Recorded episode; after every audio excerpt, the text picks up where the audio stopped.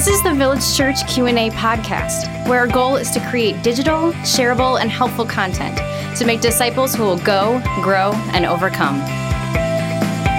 Thank you for joining us at the Village Church Q&A podcast. Pastor Tim and Pastor Michael with you. Listeners, we are talking about a subject this week that I think most people are going to be very engaged in, and it is retaliation. So, Michael, you got a few things to say about this today? Jesus does. Okay, so that's what we want to do. We want to come back to what does the Bible and what does Jesus say. So here's our question for today Should I turn the cheek if my child is attacked? Mm. You know, Terrible situation. it is. So let's let's read Matthew chapter 5 verse 38 39. You have heard that it was said, an eye for an eye and a tooth for a tooth. And there are parameters around these, and these are parameters that the Jewish courts were allowed to, we'll say, punish somebody with if they were proven to be guilty in the Jewish court of law. Unfortunately, at this time, they were personalizing these and taking the law into their own hands. So if somebody hurt them, then they would go hurt them back. They just bypassed the whole legal mm-hmm. system, and that's not what Jesus wanted for them. So Jesus says in the verse 39, Matthew chapter 5, But I say to you, do not resist the one who is evil. But if anyone slaps you on the right cheek, turn to him the other also. hmm Okay, so I want to put two categories in our minds. The first question is what happens when somebody does evil to us? Yes, that is what the passage is speaking towards. Correct. Second question is what do I do when someone is doing evil to someone else? Right. Forget about your kid for a moment. Mhm. Just just anyone, Anybody. anyone else. And we'll, we'll just amp it up a little bit because the kid thing brings in a whole nother category of victim, which Mhm. is young, helpless victim. But it could be a kid hurting a kid. It Yeah, could be an adult hurting. that's It could be any. I mean, really, it could be anything. But I think that my guess would be, if I could just surmise for a moment, would be that this person is thinking about their kids getting bullied at school by another kid, and you're really, really angry, and you want to go like, f- you know, figure something out. You want to go like get really angry at the parents or something of the sorts.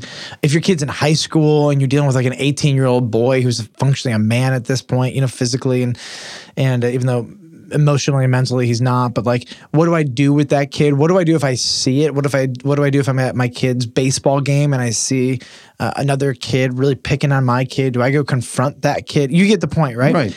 there's so many circumstances where retaliation is going to be the temptation especially of a dad. Now you could take passive retaliation which would be slander gossip etc ruining the person behind the scenes and going after them that way.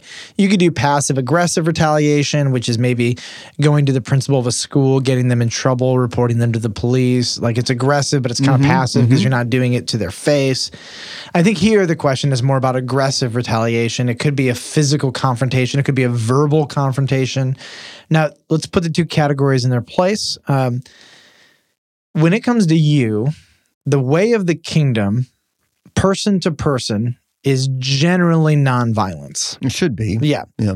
So, for example, let's say, Tim, I really make you mad. and you come up to me and you punch me in the face.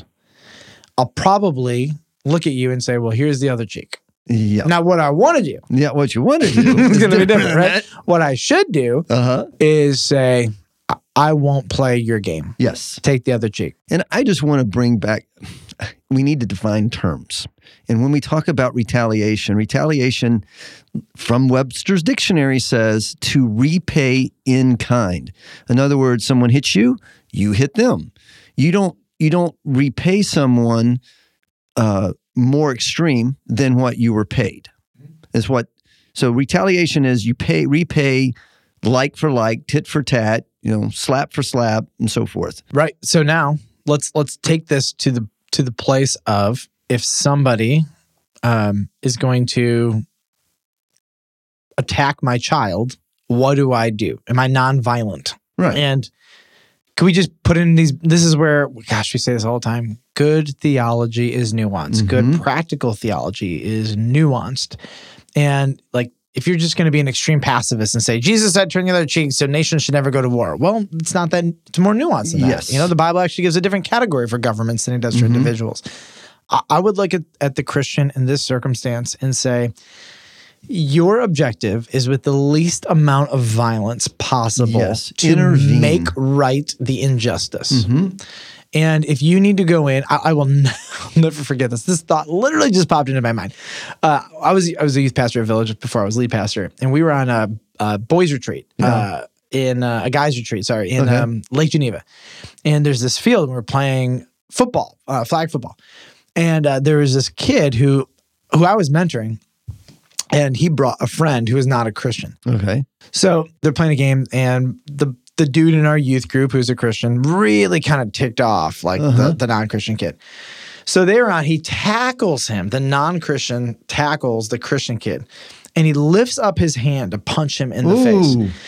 So um, I, I don't know if I really want this on the air, but so I run over fist mid swing motion. Uh huh. I grab the kid's fist, I pull him up, and I throw him on the ground. And I, I'm obviously stronger than the kid, you know.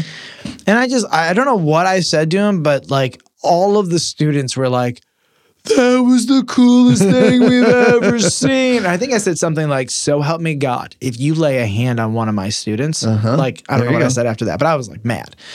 And, uh, but I, I had the only way to intervene, and this kid knocking like one of my students in the face was to pull him off, physically subdue him, and get Uh-huh. Him to stop. I have no regrets over that. And uh, I think we had actually called the mom, told her exactly what happened, and she was like, "Yep, my kid probably deserved it." Yep.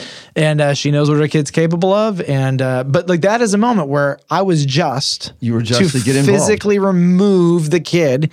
And look him in the face and say, under my authority and my watch, you will never do this because you're my responsibility right now, Yeah. and that's not happening. No regrets on that whatsoever. So I'll give you a, a story that from my past. So I was about 10. We were in the backyard playing baseball, little wiffle league, wiffle ball World Series probably.